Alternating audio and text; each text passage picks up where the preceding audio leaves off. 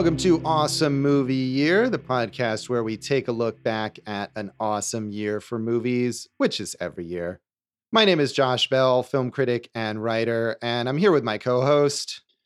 I'm Jason Harris, comedian, filmmaker, cave dweller. I wonder, are you speaking very slowly there because this movie that we're about to talk about is very slow and long? It took a long time to get through. But you know, it's one of those movies that feels even longer. Yeah. All right. what movie is that? Well, uh, in this uh, season of Awesome Movie Year, we've been talking about the films of 1996, and that long, slow movie is the Best Picture winner of 1996, The English Patient. Not only the Best Picture winner, but nine Oscars went to this film. I know. Had that had that ever happened before? Had anything ever won a nine before? Oh shit! I mean, I should have looked that up. It's possible. I don't know that it's a record, or it maybe ha- was a record at the time, but has since been broken. That I'm not sure about. I feel like that's a that's a, a failing on our part that we did not look that up. But even yeah, if we it's got not Dave. a record, We got Dave. He'll he'll look. all right, Dave, Dave, producer Dave can find that out for us while we're talking. But um, I'll be working on it, guys. Thank you, Dave. But I mean, in the meantime, either way, that's, I mean, if it's not a record, it's still up there with the most that any movie has won. Uh, it won Best Picture. It won Best uh, Supporting Actress for Juliette Binoche, Best Director for Anthony Minghella. It won Best Editing. And one thing I did notice that it's the first movie ever to win Best Editing for digital editing rather than physical film editing. Uh, it won Best Art Direction, Best Cinematography, Best Score, and Best Sound. So and Josh, uh, Josh, yes. I got an update. Beep beep beep beep beep beep beep beep. Breaking in Uh-huh. with an update. That's me Yeah. breaking in. go Ben ahead. Hur won 11 Oscars Okay. in 1959. Titanic, which was the year after, won 11, and then Lord of the Rings also won 11. So, Okay, yeah, I was thinking Lord of the Rings probably uh, had beaten it, but uh, so I guess this was not. There was one at the time that had done better, and then since then it's been surpassed a few times. But still, I mean, I think most of the time it's it's a little more evenly spread out, and so a movie that wins nine Oscars is is pretty uh, pretty remarkable. It did also win Best Picture at the Golden Globes and at the BAFTAs, uh, among you know a number of critics awards and whatnot. And it was a box office success. It grossed two hundred and thirty-two million dollars on a thirty-one million dollar budget, and and I would also say that regardless of what you think of this movie, it certainly looks like it cost more than thirty-one million dollars. So uh, impressively uh, produced there by Anthony Minghella on a budget that was not nearly as big as a movie of this scope might have warranted. Josh, beep beep beep beep beep Oh, beep wow, beep okay, beep. you breaking please- news. I got please- some more breaking please- news. Please doing- stop beeping. I can't help it. It's the breaking news song. Gigi in 1959 had nine Oscars. Yeah. The Last Emperor, 1986, nine Oscars also, Josh. So, uh, so yeah. I, oh, West Side Story, 10 Oscars, Josh. yeah. 10. So, All right. uh, so I was completely wrong with that. Jason's good at last minute research. But and, really be- good at and that. beeping. Very good at Yeah. beeping. and beeping. But nine was a lot, Yeah. and I do want to agree with you. Whether you like this movie or not, it definitely captures that sweeping wartime epic feel to it uh, for a lower budget than we would assume. Right. Yeah, I think that was my point is that like the they made those resources go a long way. And it paid off obviously because the the, the smaller budget, the profit was even bigger when it became a big hit. Uh, and it was certainly a pop culture phenomenon. Uh, it was based on the novel by Michael Ondaatje or Anjati. I'm not I've seen his pronounced uh, different ways. Anyway, I'm so glad that you said his That- name and not me. that, I- that I butchered did that name first. Um, and I mean, the novel also was like a bestseller and was was highly acclaimed and was a big deal before the movie came out. So uh, I think there was a, lo- a level of anticipation from people who had read that book, uh, who were curious to see how it would be adapted. And it was it was thought by many before this to be somewhat unadaptable uh, in the way that it was structured. So uh, yeah, the movie was a big deal. It's a sweeping historical epic set during World War II, during the end of World War II, starring Ralph Fiennes, Juliette Binoche, Kristin Scott Thomas, Willem Dafoe, Colin Firth, quite an all-star cast as well. yeah. at the time. uh, the one thing I wanted to say about the book is when I was researching it, and you know, uh, that one of the one of the anecdotes about it is that Anthony Minghella read the book in one sitting And uh, when he looked up when he was done, he didn't know where he was. It just kind of had that effect on him. So yeah, I guess it was very absurd. For for a second there, I thought you were going to say that you had read the book in anticipation of this podcast, which I would have been very impressed with. but. No, no, I, I, I am reading another interesting adventurer book at the moment, The Lost City of the Monkey God. That's pretty cool.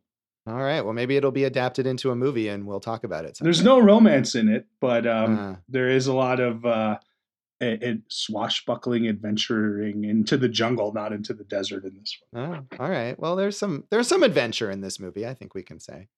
I agree. Yeah. So this movie was heavily critically acclaimed. In addition to its uh, awards and its box office success, it got two thumbs up from Siskel and Ebert. And uh, Gene Siskel had it at number four on his list of the top 10 movies of 1996. Roger Ebert, in his review, said, Backward into memory, forward into loss and desire, the English patient searches for answers that will answer nothing. This poetic, evocative film version of the famous novel by Michael Ondaatje circles down through layers of mystery until all of the puzzles in the story have been solved, and only the great wound of a doomed love remains. It is the kind of movie you can see twice first for the questions, the second time for the answers. I don't know oh. if I'd want to sit through this again. hey, Josh. That was yeah. real nice. That was real nice the way you read that. Well, thank you. It's kind of a kind of a lyrical review. I was trying to convey that that that sense of airiness that Roger Ebert is is is going for here. Yeah. So yeah, he uh, he got swept up in the um, throwback nature of this epic wartime film, and uh, he wasn't the only one, as we know. Yeah, that's true. And he didn't. I don't know if I if it's any in, in any of the quotes I have, but a lot of people compared it to stuff like uh, Lawrence of Arabia sure. and Doc, Doctor Zhivago. These very long, very big wartime epics. Um, I haven't actually seen either of those. Movies, yeah, no one compared it to Ishtar. No one compared it to Ishtar. That's true. So. Um, Janet Maslin in the New York Times said, and she was a little critical. She said, in exchange for a sharp central story, or even one that is easily described, the film offers such indelible images as cave paintings of swimmers in the desert, a sandstorm of mysterious and prophetic fury as Almásy and Catherine are thrown together. Those are the characters played by Ralph Fiennes and Kristin Scott Thomas. And the English patient's great treasure, a well worn, memento filled volume of Herodotus. Even without that book, the film's reverence for history and literature would be very clear.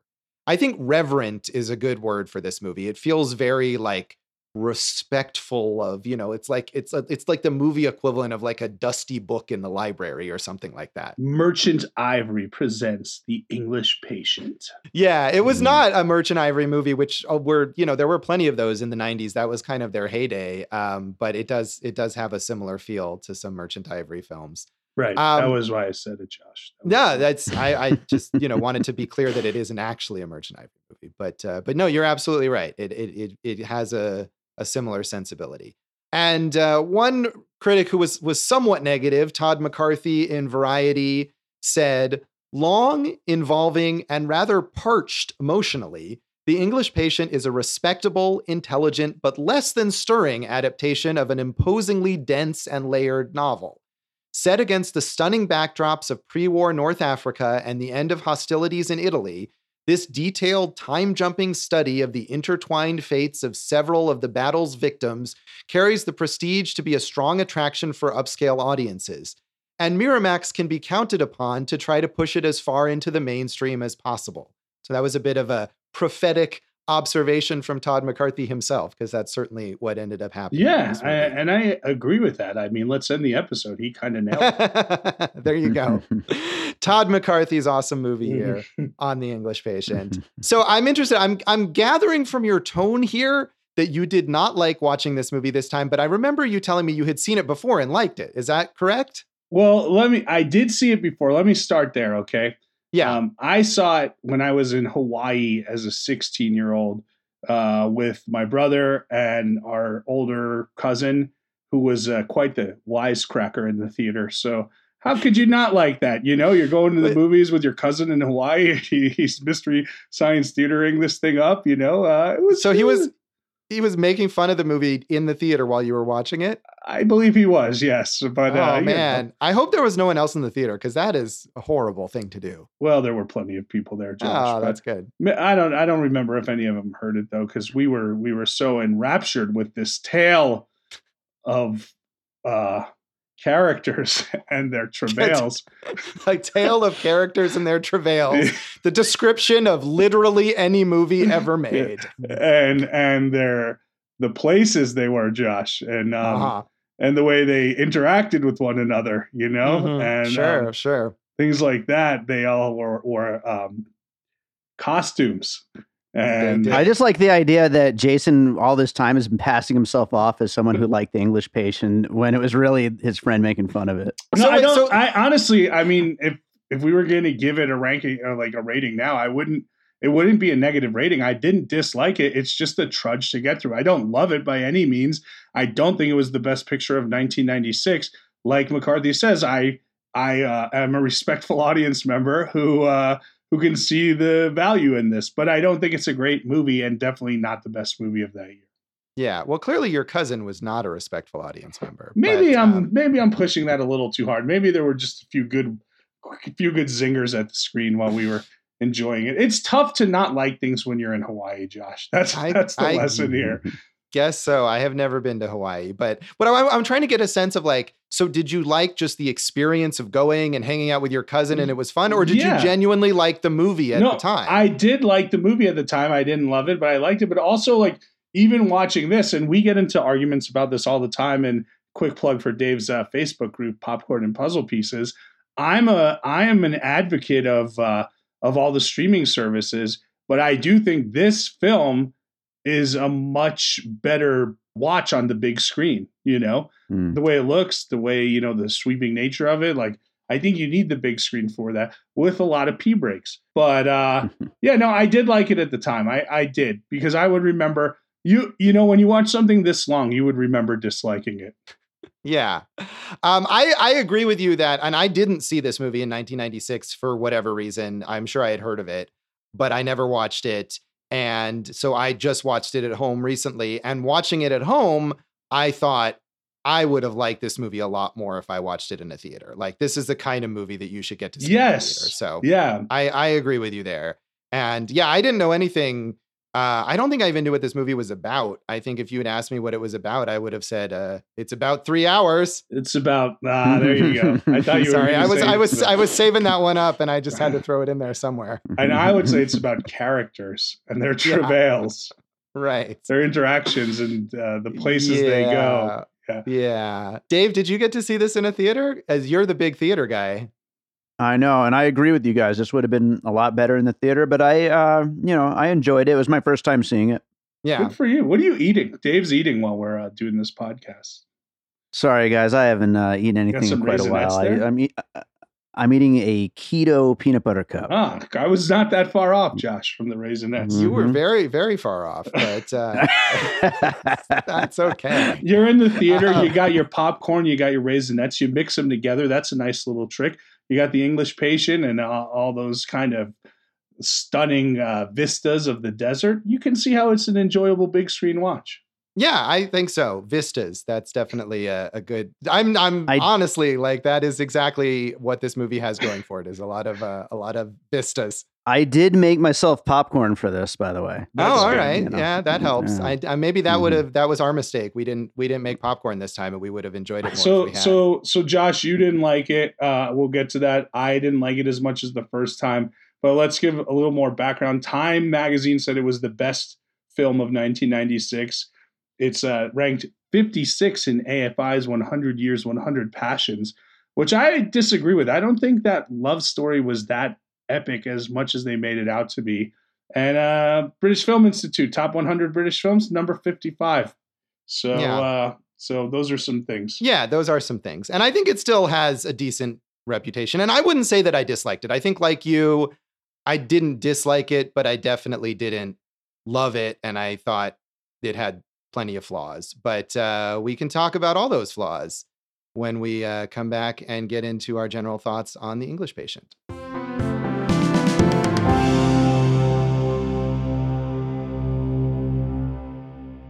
Welcome back to Awesome Movie Year. In this episode of our season on the films of 1996, we are talking about the Best Picture Oscar winner, Anthony Minghella's The English Patient, which we were not super into, I guess you could say. I feel like this is a tradition of a lot of maybe, yeah, quite a few Best Picture winners, I think that we've talked about in our various seasons that were like respectable, but not like great movies. Yeah, so 89 was Miss Daisy, right? yeah, And uh 2007 was something. I don't remember. Man, we've done too many episodes for and 94 recall. was Forrest Gump. So Yes, Wasn't it No I- Country for Old Men? Okay, that's No fair. Yeah, No, no, Country's country. Is the one we both like the best. Yeah, still. that is the best. Yeah. Certainly the best of those uh, four movies. but there. but yeah, but you know, going going forward and backwards, like I'm sure if we watched uh, all the best pictures, we would find a lot of them that like you're like, yeah, this this makes sense as an Oscar winner, but it doesn't really hold up. I mean, this is this is the classic Miramax Oscar bait film of the '90s, is it not? Yeah, absolutely. And I mean, I think it's interesting too that this, I mean, not only is there that Miramax like campaigning aspect that made a huge difference in the success of this movie at the Oscars, but I think this is the kind of movie that you think of as winning an Oscar in like the 70s and 80s, maybe, uh, or even earlier than that. It's a I'd say old- earlier 50s, Yeah. you know. Yeah, but even all the, all through, you know, those those it's a very old fashioned kind of movie. Uh, I mean, even though it has like you know some more explicit sex scenes or whatever than a movie from from those older periods would have, and it, so it, it wins the Oscar at a time when there was this massive boom in indie film, as we've talked about in many episodes in this season and in our 1994 season.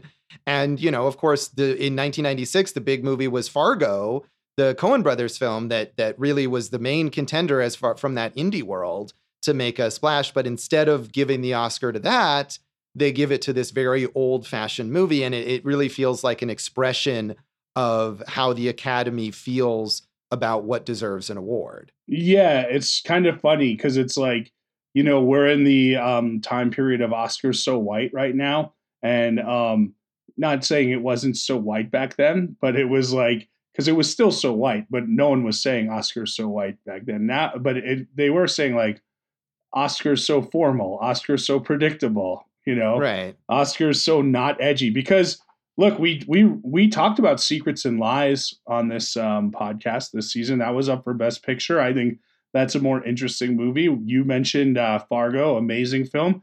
The two others are Jerry Ma- Jerry Maguire and Shine, which like great movies, dude. Yeah, I've never seen Shine, but uh, it does it does feel like this was the safest kind of choice. This was the least bold choice that the Academy could make. But let's talk about the movie as a whole. I mean, aside Yes. from whether it won an award or not, I mean, it stands on its own as a film.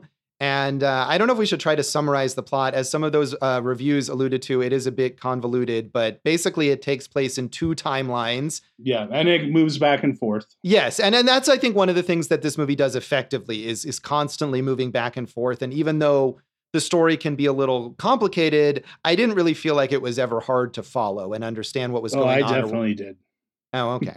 well, anyway, it does it switches between these two time periods. Uh, the the sort of later period is at the end of World War II in Italy with Juliette Binoche as this French Canadian nurse Hannah, and she comes across the English patient played by Ralph Fiennes, who has been severely burned in a in a plane crash, a plane that he was flying shot down, and he's got memory loss. And she decides that she's going to take care of him, and she sets up in this this like abandoned monastery uh, so that she can nurse him because he's so severely injured, and some other people show up. Uh, and then we get the Some flashbacks. other people show up. I'm trying to- Places. I'm trying. I'm trying to simplify it here so that we don't spend the whole podcast talking about the plot, but just to give you a basic sense. Uh, and then in the in the flashbacks, we see Ralph Fiennes' character uh, before he was burned beyond recognition. He is Count Almásy, a Hungarian explorer, cartographer, archaeologist. He's sort of like Indiana Amazing. Jones. Amazing. Yeah. Could you imagine Uh, if you had a business card that said explorer, cartographer, archaeologist? Man, that would be And- awesome. And Hungarian count. I mean, you know, you can't beat that. You could just make yourself one, and You- then you could. You could, it. you could have it, but you deep down you would know it's a lie, and I think everyone else would too. Probably, yeah. so he is exploring uh, the desert in uh, the Egypt Libyan, Libya. uh, yeah, the border on Egypt and Libya. Yeah, and and and staying in Cairo a lot of the time, and he encounters this woman, Catherine, played by K- Kristin Scott Thomas, who's there with her husband, played by Colin Firth, who is a benefactor of the expedition, and Almásy and Catherine start a torrid, torrid affair. I didn't find it that torrid. I found it No? a little torrid, but not that torrid. More, But more, uh, te- more tepid than torrid. it was in between. If there's like an in between of tepid and torrid that starts with a T, like then I'm there. You know, All right. Um, Tor- yeah, torpid. torpid no that would be that is a word i think Oh. and that would be also negative um Oh. so no not quite but good job inventing a word that already exists Um, Leg- lugubrious.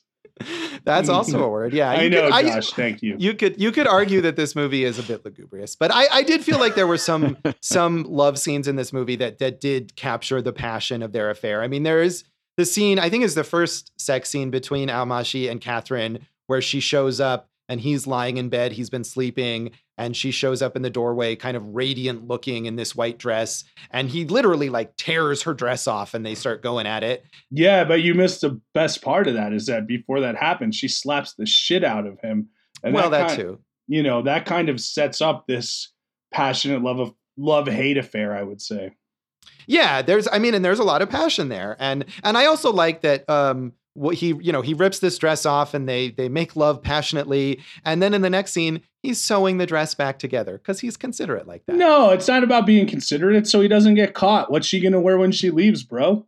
Well, or that too. But I just thought that was a nice little detail. So I, I did I did think there's some effective romance in this movie, even though it's it's sort of surrounded by a lot of other stuff that is less effective. And because the movie is so long, it just all feels very uh stretched out. Yeah, I think what you're talking about there, that scene, and then you know you see uh, Almásy in the bath, and um, you know Catherine joins him, and and again, like they're talking to each other affectionately, but then at the same time, he's saying stuff like, "When this is over, you should just forget me," stuff like that. There's definitely this um, realization that maybe this can't happen outside of this situation, and that it shouldn't, and uh, like there's a, a, a bit of hatred they have towards themselves and towards this romance, which I think heightens the whole thing. But then again, you know, she and her husband, uh, Jeffrey, as you mentioned, Col- Colin Firth, like they, as Jeffrey says, they, you know, he's basically known her since they were kids. They were like brother and sister, and then they fell in love. And then uh, she just like kicks him to the curb and doesn't really seem to care that much about him after all that stuff. That is true. She does kind of care about him when he uh when he dies. Spoiler alert for that. Yeah, but but he she's like, ah, he just tried to murder suicide us. So if you'll bury him, He- that's good enough. He did he did do that. So, but I think all of that stuff that you were describing is what makes their affair compelling is that there is so much internal conflict in in those characters and then the conflict between them about whether they can be together and whether they're supposed to be together. And and Almásy himself as a character, he's kind of a douche, you know, the way he behaves towards people. No, he's not a douche. He's a count. That's the thing, Josh. There's a, there's a, a level of decorum that you must have as a count, and some of it involves a remove douchedness, and uh, he's just following it to a T. No, I agree with you. I think so. I, you know, I just, uh, you know, like I said, having had seen this before, I remember that romance and watching it uh, this time. I'm like, it's not as much as I thought. Like it's very spaced out throughout the movie and not as um, uh, singular as I had thought the movie was. Yeah, this movie is known for being a sweeping romance, and there's a lot of other stuff in it that is not as interesting. Certainly, um, I agree with you there. I will say though, the fact that that Almásy is a I think, is what allows him to be a douche, is because he's an aristocrat and he's used to just treating people however he wants. That's what I'm telling you, Josh. That's a, I'm agreeing with you. I'm saying he has Oh, to be somewhat douchey because of his title. You know, Oh, otherwise okay. he I- wouldn't be I- yeah. count counting correctly. So, Yeah, um, Count Count Dushula is uh, Yeah. what he is. Yeah, um, that's a terrible pun. no, it's Uh, not but- good, Josh. No, it's not. We'll we'll strike that from the record. But there is a secondary romance in this movie, uh, in the the sort of later day, the framing scenes between Juliette Binoche's character Hannah the nurse and Naveen Sayid from Lost. Sayid from Lost. Yes, Kip is his name. He is an Indian officer in the British Army who is uh, tasked with bomb disposal. And they have a nice, less douchey, less uh, conflict filled romance, even though they also ultimately decide that they probably can't be together. And that I felt was a little underdeveloped. I would have liked to see more of that. Underdeveloped, but it does have one of the best scenes of not only this movie, but one of the one great scene in cinema, which is where Kip takes her to I I, I was it an abandoned church, I guess, um, yeah, in the I village. church. Yeah. And there are all these frescoes on the wall, all these beautiful paintings. And he set up like this kind of uh, rigging device so he can lift her in the air like she's in Cirque du Soleil, and he gives her like a uh, a flare, a sparkler, whatever it is, you know, so she can hold the light up to the wall and see these paintings close up as he's you know swooping her throughout the the room and i thought that scene was pretty brilliant. That is a really good scene and it gives you a good sense of their connection and and what they both care about and why they are drawn to each other so yeah that's a good scene and i feel like there's effective romantic moments between almásy and catherine as well the scene where there's like a christmas party and uh, he's sitting inside and she's out there with with jeffrey who's dressed as santa claus and he tells her to pretend to kind of have heat stroke so she can go inside and he says something like if you swoon i'll catch you. I mean that's a great romantic line Come yeah on. santa claus more like santa cuck right? Because he got cuckolded. Boom. He did. Uh, my point is this i actually think the best i know it i know yeah you're, you're alluding to these later romance scenes and that was after they had called it off and he you know you know i can't uh I can't breathe without you. I can still taste you, he says. Uh, he says right. that to her often. Um, but I, I, think the one of the best scenes of their romance and of the entire film is when they're staying, you know, in the desert waiting for uh, like a supply run or something, and a sandstorm comes and they get trapped in this uh, jeep together, and it's just the two of them trapped in this jeep overnight, and you really see kind of the romance bud there, and not not in a sexual way, but in an intellectual way, I would say. And I, thought that scene was was quite good and really set up the the rest of the the passion of the movie. Yeah, I agree. That is a very good scene, and that's a more tentative. He's kind of putting his arm around her and, and and brushing her hair and stuff, and you see they're gonna kind of finally acknowledge this attraction that they've had toward each other. So yeah, I think there's a lot of effective romance. The problem is that it's just surrounded by a lot of other stuff that slows things down and is not as effective. I mean, the whole subplot with Willem Dafoe's character, who's had his thumbs cut off and blames Almásy for this in some way, and it's this big mystery, and the big reveal of it is really kind of underwhelming. I, I mean, I, I love Willem Dafoe; he's a great actor, but I feel like that whole subplot was pretty useless. And I love Juliette Binoche too, and she won an Oscar for this movie. But I feel like Hannah also is really underdeveloped, and her romance with Kip is is underdeveloped in a way that you want more of it, and he just doesn't get. You don't get that. I agree with you on Hannah. I don't agree with you on uh, Caravaggio, the Willem Dafoe character. You liked him? I mean, I like Willem Dafoe. I'll watch him do anything, you know. Sure, so, but um, but I do think he helped uh, one jog Almásy's memory, and two gave a different storytelling device to Almásy, like a reason to recount these things. So, and I also don't think that the, that that last reveal was um, was not worthy of of that final reveal. I thought it was good and effective, actually. Yeah. I mean, you're right. He gives him a reason to tell his story, but I think that's one of the problems with the whole Italy storyline is that too many of the characters feel like they are there just to give Almásy a reason to have flashbacks. Yeah, you might be right. You might be right on that. Okay, thank you. but Almásy, we keep saying, hey, you know, that's Ralph Fiennes. I think Ralph Fiennes quite a performance here. Yeah, I thought his his performance as, and he was also, we should say, he was nominated for an Oscar, but he didn't win. And uh, his performance as as burned Almásy, uh, I thought was maybe a little overdone at times. The raspiness and the really like, it, I kept thinking of um, Gary Oldman in in Hannibal, where he plays uh, Mason Verger, who's the like severe i don't know if he's burned or just severely disfigured like villain who wants to capture hannibal lecter and feed him to his pigs and that, that was not the vibe i think that they were going for and i saw some other commentators i think on letterboxd letterbox saying that that this reminds them of uh, later Ralph Fiennes when he played voldemort in the harry potter movies so i thought he was great things, in in this you know but No, he is he is very good, and I think he's very good in the flashbacks. I think in the in the later scenes when he's the burn victim lying in bed, he maybe overdoes it a little bit, and and part of that is just because the flashback stuff is so much stronger overall. Well, he's very charismatic in those flashbacks, and you know, like we said, there's such a sex appeal uh, with him and Kristin Scott Thomas. You know, so I could see where you would just be like, I, I want to keep watching that. You know, I mean, that's the adventure part of this movie and everything, the Yeah. exploration. I, I just want to say he did not win the best actor that year, but I don't think I honestly don't think there's ever been a stronger best actor nomination year than 1996. Geoffrey Rush won it for Shine. You had Ralph Fiennes here for The English Patient. You had Tom Cruise for um, Jerry Maguire. You had Woody Harrelson for The People versus Larry Flynt, and you had Billy Bob Thornton for Sling Blade. Like it's home run, it's home run after home run on that one. Any one of them was Mhm. worthy of it. I think A lot of people doing funny voices in that category. Really.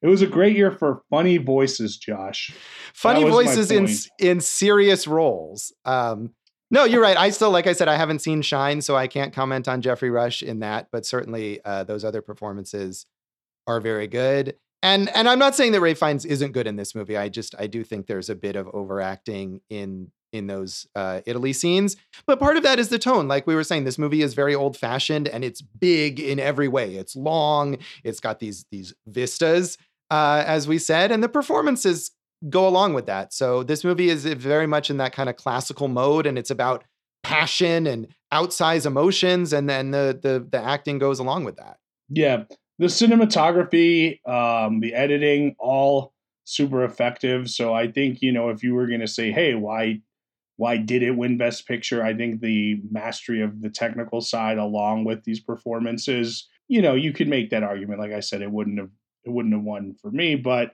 yeah, hey man, it's it's a very effective film of its ilk.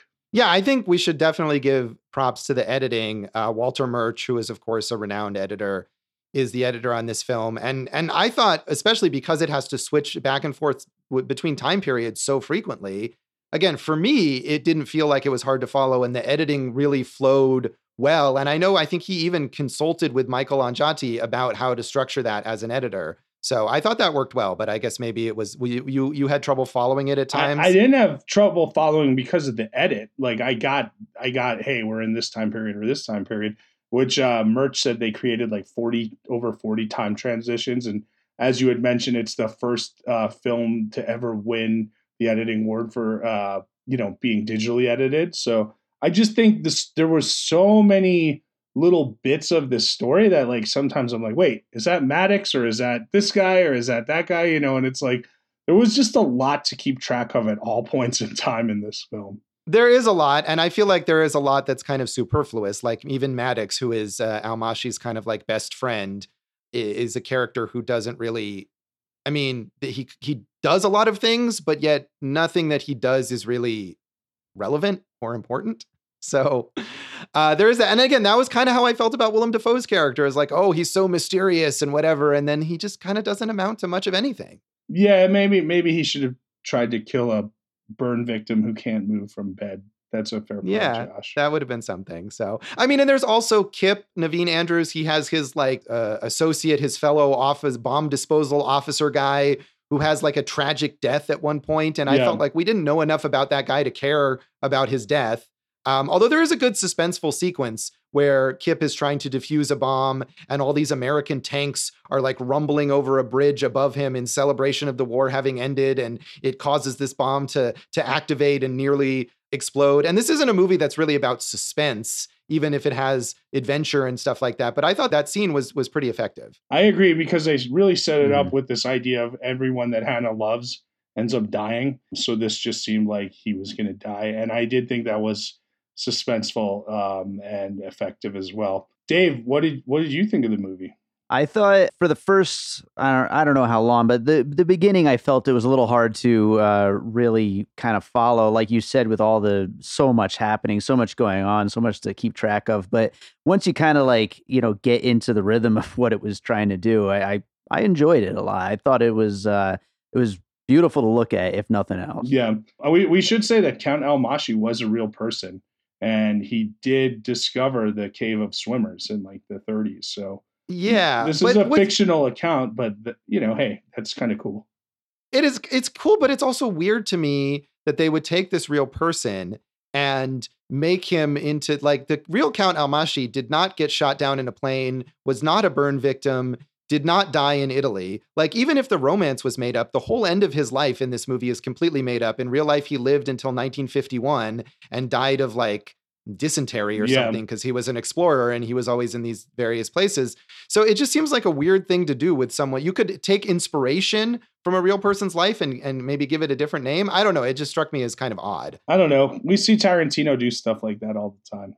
Yeah, but I feel like with Tarantino, the purpose of it is to say, like, here's this well known thing and I'm going to spin it and be the fact that it's well known and I, that I put a spin on it is the point of the movie. But Count Almásy was not. It, it's not like everyone went into this movie being like, "Oh, I know what really happened to Count Almásy, and this movie is crazy because it changed it up." Like no one knew who he was before this.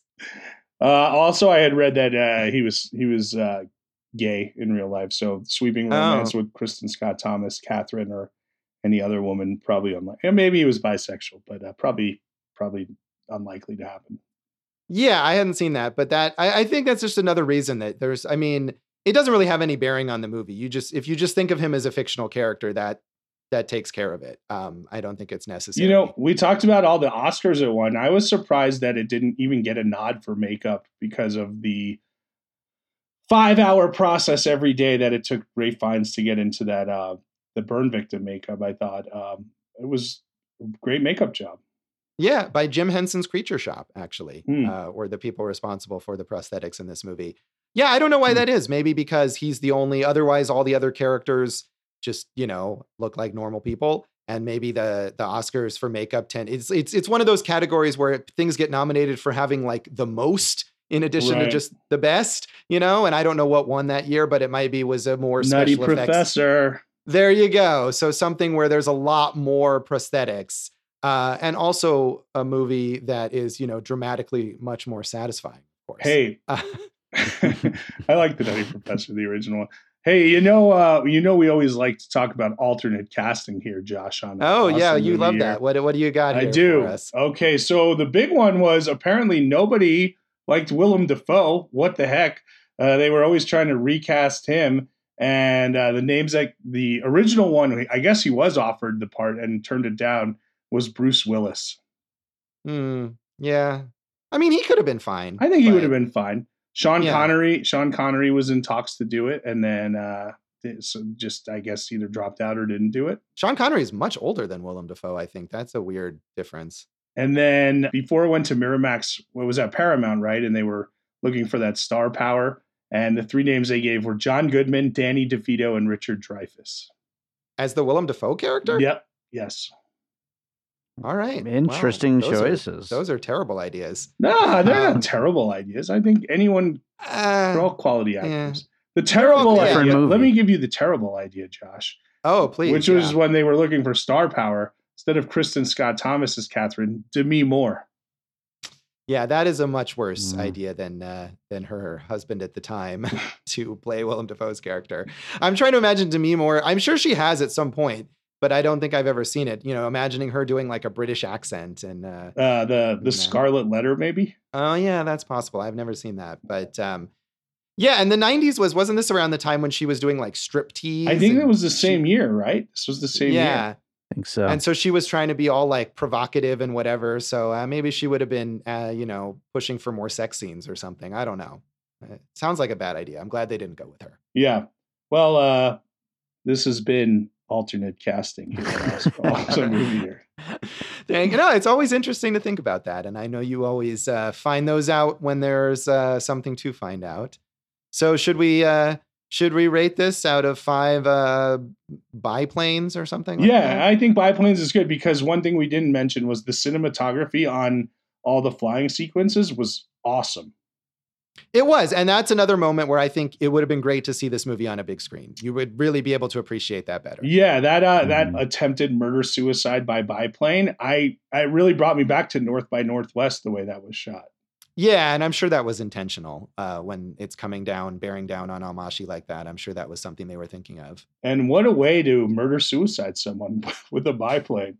Um, and unsuccessfully, he yeah. only suicided and didn't murder. Well, he kind of murdered, but he murdered his wife, but not really the the person he was trying to murder. Well, I think he was trying to murder them all. Right. It was almost like a I- I think double so. murder, single suicide. But yeah, so Yeah. fa- failed. Really, really am- ambitious on his on a bi- part. on a biplane, failed, failed. So. So out of five biplanes, I'm going to still give it three biplanes because there was the performances were excellent. There was enough good stuff in the story, and uh, technically, it's you know amazing. So I'm going to say three out of five. I'm going to agree with you on everything that you just said. Three out of five, great performances, technically impressive, just too much other stuff. Yeah, I agree. So, uh, Dave, Dave, uh, what do you want to rate it? I'm gonna I'm gonna stick with you guys with another three right here. All right. Well, nice when we can all agree about something. yeah, Such a genial podcast feels good. that we have. This feels Yeah. really good, guys. All right. So we'll come back then and talk about the legacy of the English patient.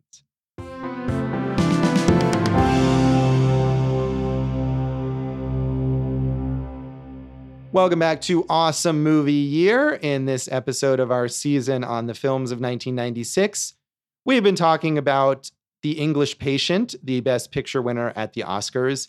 And we've talked quite a bit already about one of the legacies of this movie, which was Miramax and the Weinsteins, like kind of steamrolling Yeah. over the Oscars. Almost to get- hijacking the Oscars.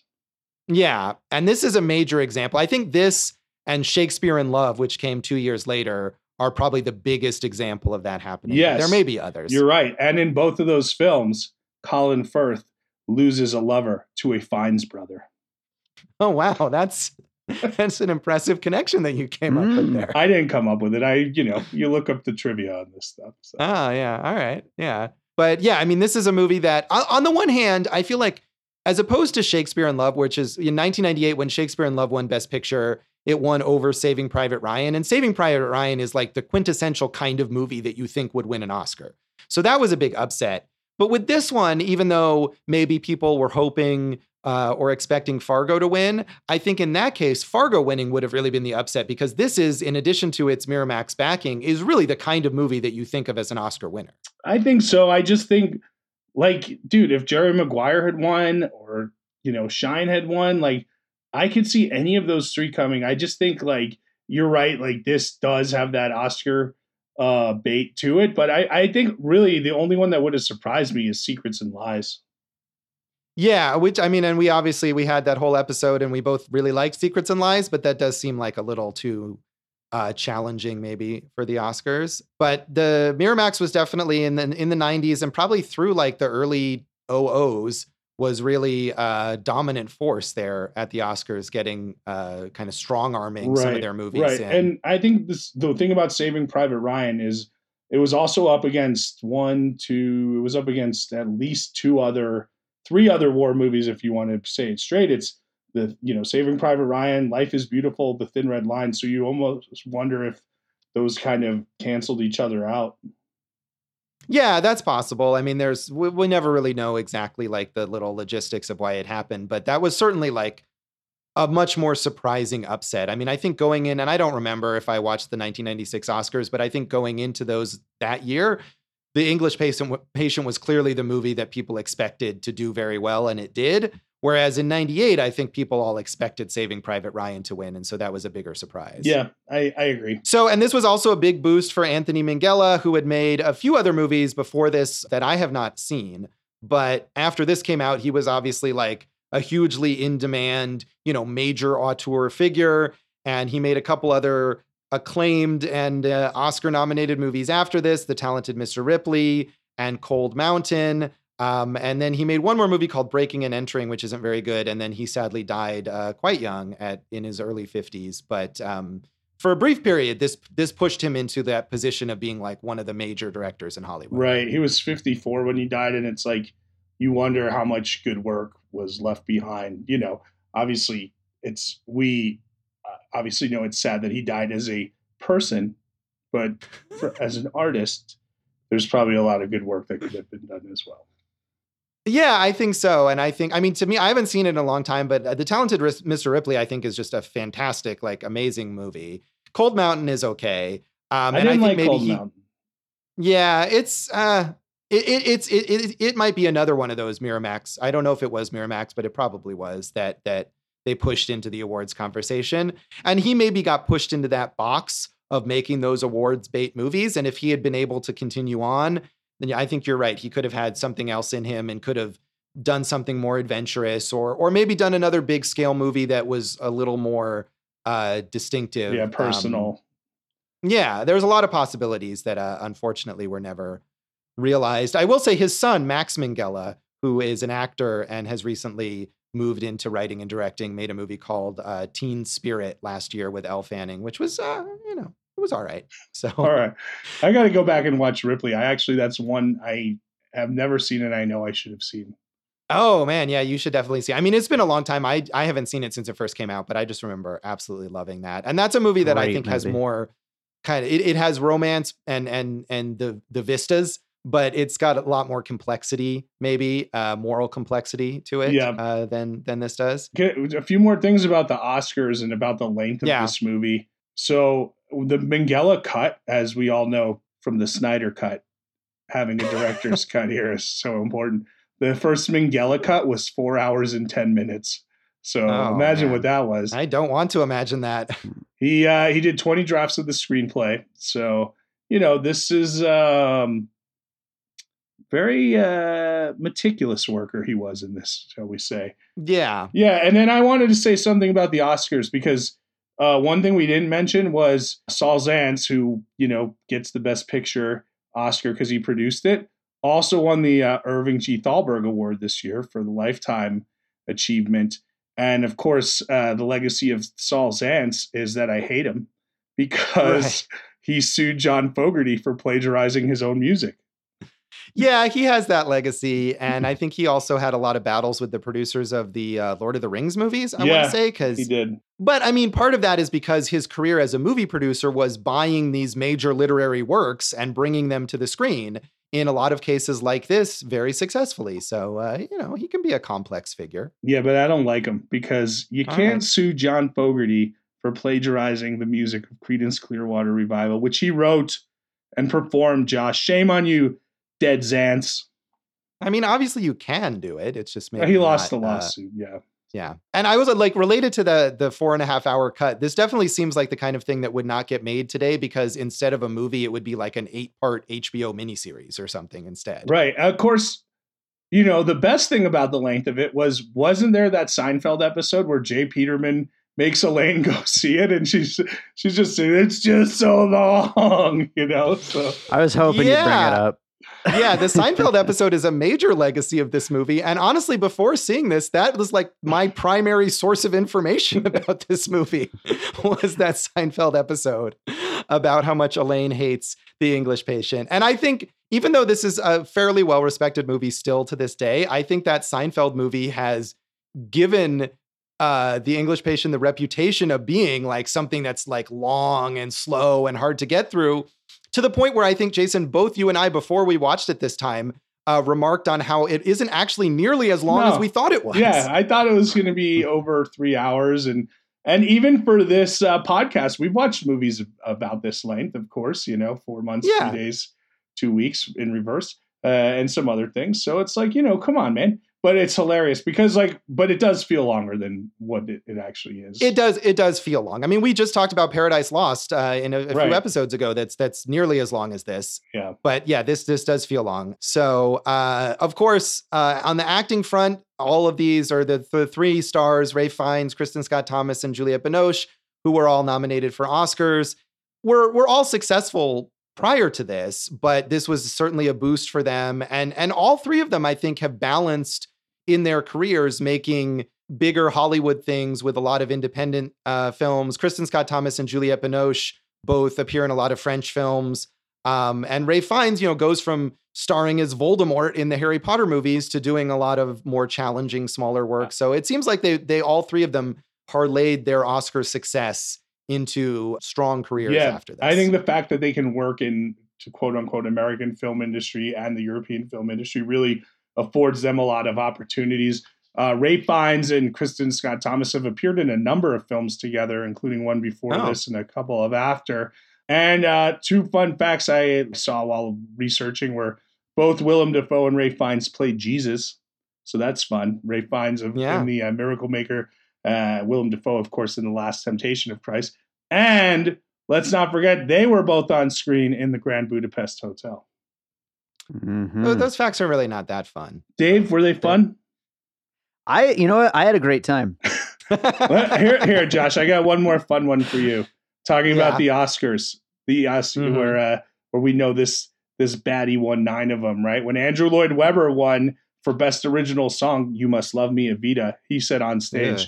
"Thank heavens there wasn't an original song in the English Patient." Is all I can say. I like that. Yeah, that is certainly one of the better things that uh, Andrew Lloyd Webber has ever created was that that line from the Oscars. Was that a fun enough fact for you, Josh? that was fun. Hey, one other thing we mentioned. Um, Yes. Give me Michael's name there, the author, the last name. oh, Michael Ondaatje. Yes. Yeah, and you kind of had alluded that he and Walter Murch had these conversations about how to edit this. Uh, there is a book that Ondaatje wrote, uh, the conversations, Walter Murch and the art of editing, and you know Murch, a legendary editor, Godfather, Apocalypse, uh, the conversation. So yeah, uh, probably worth reading. Probably yes, and uh, and I was interested because this was such a this was such a big movie, as such a successful movie, and it was the book was so successful. I was sort of surprised to see that none of his other novels have been adapted into films or TV series, Hmm. including a novel that he wrote that features both Hannah and Caravaggio as characters that takes place before the English Patient. But um, none of that stuff. I'm I'm surprised. I mean, and and in this era of all of these big miniseries adaptations, I, I could absolutely see one of his books eventually making its way to like Netflix or Hulu or something like that. But it has not happened yet. Yeah, yeah. I think we should also just mention, as as you briefly did, Naveen Andrews, Sayid on Lost. Come on. I know. I love it. I, well, we we none of us were happy with the way Lost ended in retrospect, but Sayid was a very good character. He was good. And I hadn't I, I had always thought of Lost as like his big break, and I didn't realize he was in this movie and has a very substantial role in this movie. So uh, it was nice to see him. And he's worked steadily on TV. He hasn't, you know, become a big movie star or anything, but in addition to Lost, he's been a a regular on a number of other TV shows, and he's a, a steadily working actor and uh, and maybe kind of an underrated actor. I think way. so. I think that's fair, Josh. Yeah. So uh, any other uh, thoughts on the legacy of this film? I got none. Dave, any? No, not really. I think we covered it. Leave John, Ah. leave John Fogerty alone. He's a legend. That's the ultimate lesson of the English patient is leave John Fogerty alone. Let him be. Su- support him, bask in him, enjoy him. He's a legend, man. Josh, we've seen Fogerty together, haven't we? We Twice, seen at least live. twice, I think. Yeah, yeah. He's I'm not I'm not speaking ill of John Fogerty. He's great, very talented. Yeah, we love John Fogerty Really? here on Awesome Movie Year. Not relevant to the English patient though, but uh that's a great thought to wrap up on. And uh, that's the English patient. And that's this episode of Awesome Movie Year. You can follow us on the social media. Yeah, I'm at uh, John Fogerty fan one. At, no, that's not true. Uh, Jason Harris Comedy on Facebook and uh, Instagram. J Harris Comedy on Twitter. Go for Jason.com. Wow, you're gonna love it. Uh, we're at awesomemovieyear.com, awesome movie year on Facebook and Instagram, and awesome movie pod on Twitter. You can find me at joshbellhateseverything.com, at Josh Bell Hates on Facebook, and at Signal Bleed on Twitter. And listen to our producer, David Rosen's awesome podcast, Piecing It Together. You can find us wherever you listen to this great podcast and follow us on social media at Piecing Pod. What do we have for our next episode, Jason? Well, am I? Should I turn it over to Dave? oh, yeah, let's let's do that. Dave, what's on our next episode? Is it time for my pick again? I believe think it it is. is. We're gonna- I'm excited. We're going to let you out of the basement. We're going to open your cage and allow you to pick a movie. and if we're wrong, All we're going to do it next time anyway. So it's your pick, Dave.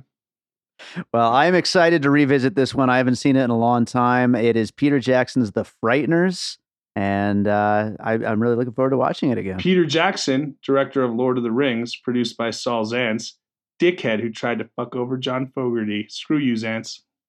Tune in next time for more discussion of John Fogerty and the Frighteners. Thanks for listening to Awesome Movie Year. Thank you for listening to Awesome Movie Year. Make sure to follow Awesome Movie Year on Facebook, at Awesome Movie Pod on Twitter, and at Awesome Movie Year on Instagram. And if you like the show, review us and rate us with five stars on Apple Podcasts.